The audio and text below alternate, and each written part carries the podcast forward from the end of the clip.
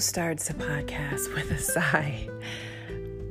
Well, I am, because I believe in trying to be as transparent as I can with my story. And so I start this out with a bit of a sigh, because this is probably the most difficult one I will share to date, right? Life has a way of knocking us off our feet sometime. And so, like I've mentioned, and I hope all my podcasts that I've done, is that stories are important. We all are beautiful walking stories, and we all have a story to tell. And I believe that we should be the owners of our own story.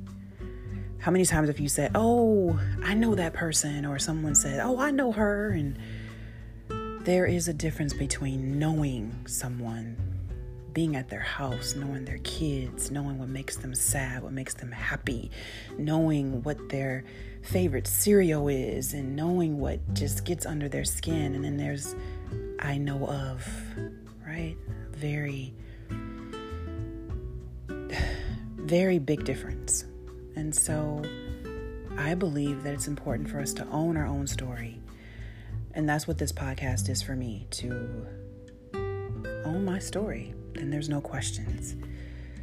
And so I share something very personal. And this is a little different for me, because I am a fairly private person, and I try to honor people's privacy. And I don't do it perfectly, but I try. Because we all deserve privacy. And I appreciate that fact. But I know we're also in a world where we share. Social media has made that so easy. Sometimes we share more than we need to share. But we do share. I've shared my ashy feet. Pictures of my ashy feet. We share when we buy a home, when we get a new job, when we move away, what dinner we made the other day. We share when we get married, when we have children. And so this pod conversation, and I call it conversation because it can spark conversations. And that's what I want it to do, besides other things. And so I'm sharing that I am transitioning out of my marriage. And it's something that is hard to say, but it's my truth. And the details of all of that and what happened and all of that isn't really important. But what I want this podcast to serve as is a realization. This is my second marriage. So I don't want to say I'm a vet, but it is my second marriage. And when I reflect, and when I really do some hard reflection, I realize that I didn't learn from my previous situation. And we often say, live and you learn, you live and you learn, you live and you learn. And it sounds pretty, but it really does take a lot of effort. And as I reflect, as I think about what went wrong, I have to look at myself. I have to look at myself, because at the end of the day, when it comes to relationships, there's one thing that's clear.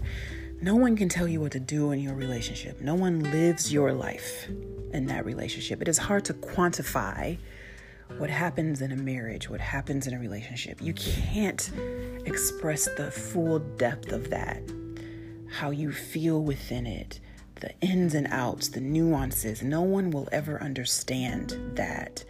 And so when it comes to learning the lesson, it has to be personal. And you have to be willing to look at yourself. And I have to be willing to look at myself. It's so easy to blame. It gets us off the hook, so we think. But it really doesn't. It just prolongs the progress. And so there are no winners in a broken marriage, in a marriage that's dissolving. There's no winners. you hope you survive. And that survival comes from learning the lesson. And those lessons, again, are personal. So I like to share what I've learned. I pride myself on keeping these podcasts short because we just don't have a lot of time.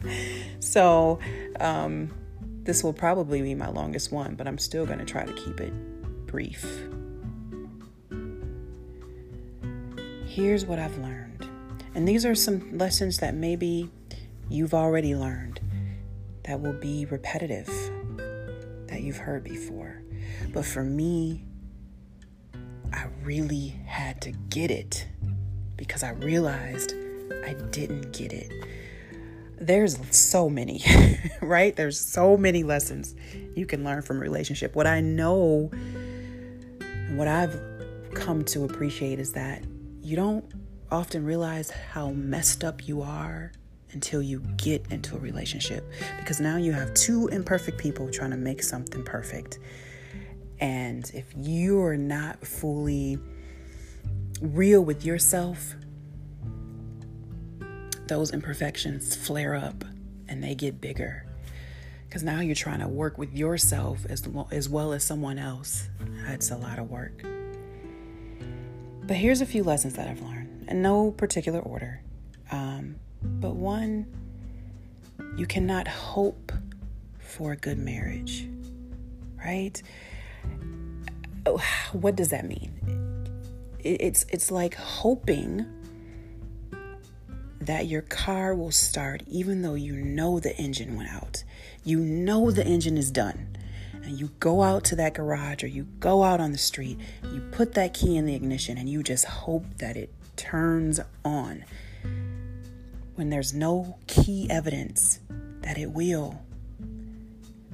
And so hoping for a good marriage is a fantasy.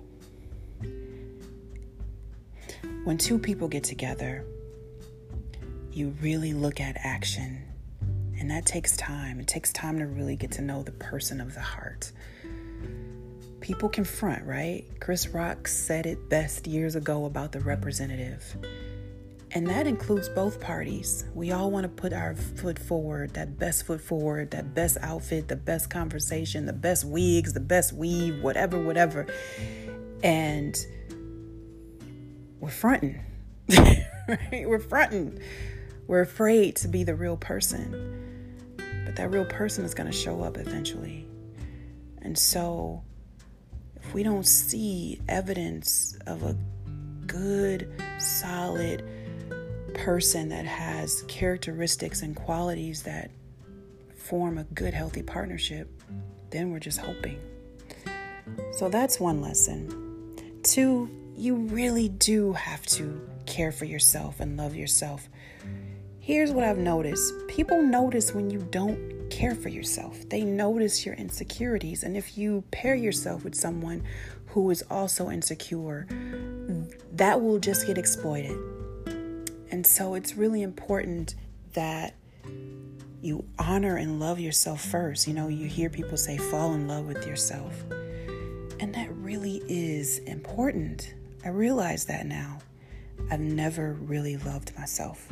And so I allow myself to be in situations that perpetrated the pain of my childhood. Does that sound familiar? So part of this healing is really learning to love myself. And what does that really mean when you've never done it before? It's like learning a new language. It takes time. So that's another thing that I learned. Those are the two that really comes to my mind right now, because I want this to be authentic and from my heart. As I mentioned, there's no winners in a divorce, in a marriage that is over. You only hope to survive by really learning those lessons. So for those who may know me and may know my husband, here's what I'm asking from you, and that is, mind your business. Like, seriously. We're so curious and we want to know, perhaps, what's important is just to be supportive. If you want to ask questions, ask how are you doing? Ask what do you need from me? Because again, everybody's story is different and I'm not here to bash anybody. And then to keep the kids out of it. You know,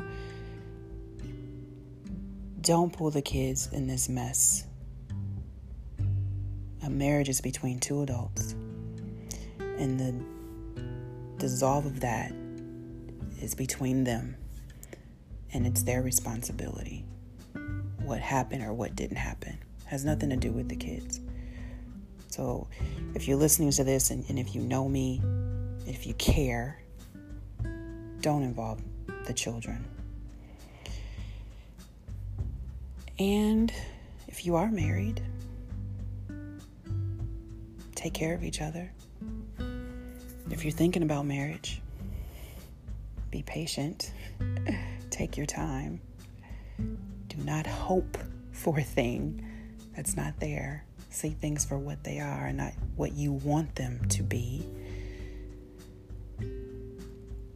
Pray. And be committed to getting the lesson and continuing to love yourself. Because at the end of the day, it's so important to have a good relationship with yourself. So when you bring your best self, you're not going to accept anything less than that.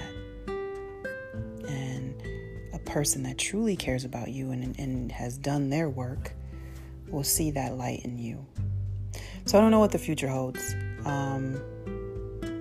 Being real candid, I'm still a strong believer in love. I'm a hopeless romantic. I love companionship, but I realize that I have to be my best friend right now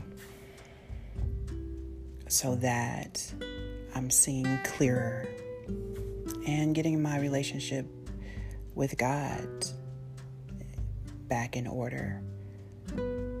That's really the most important one. So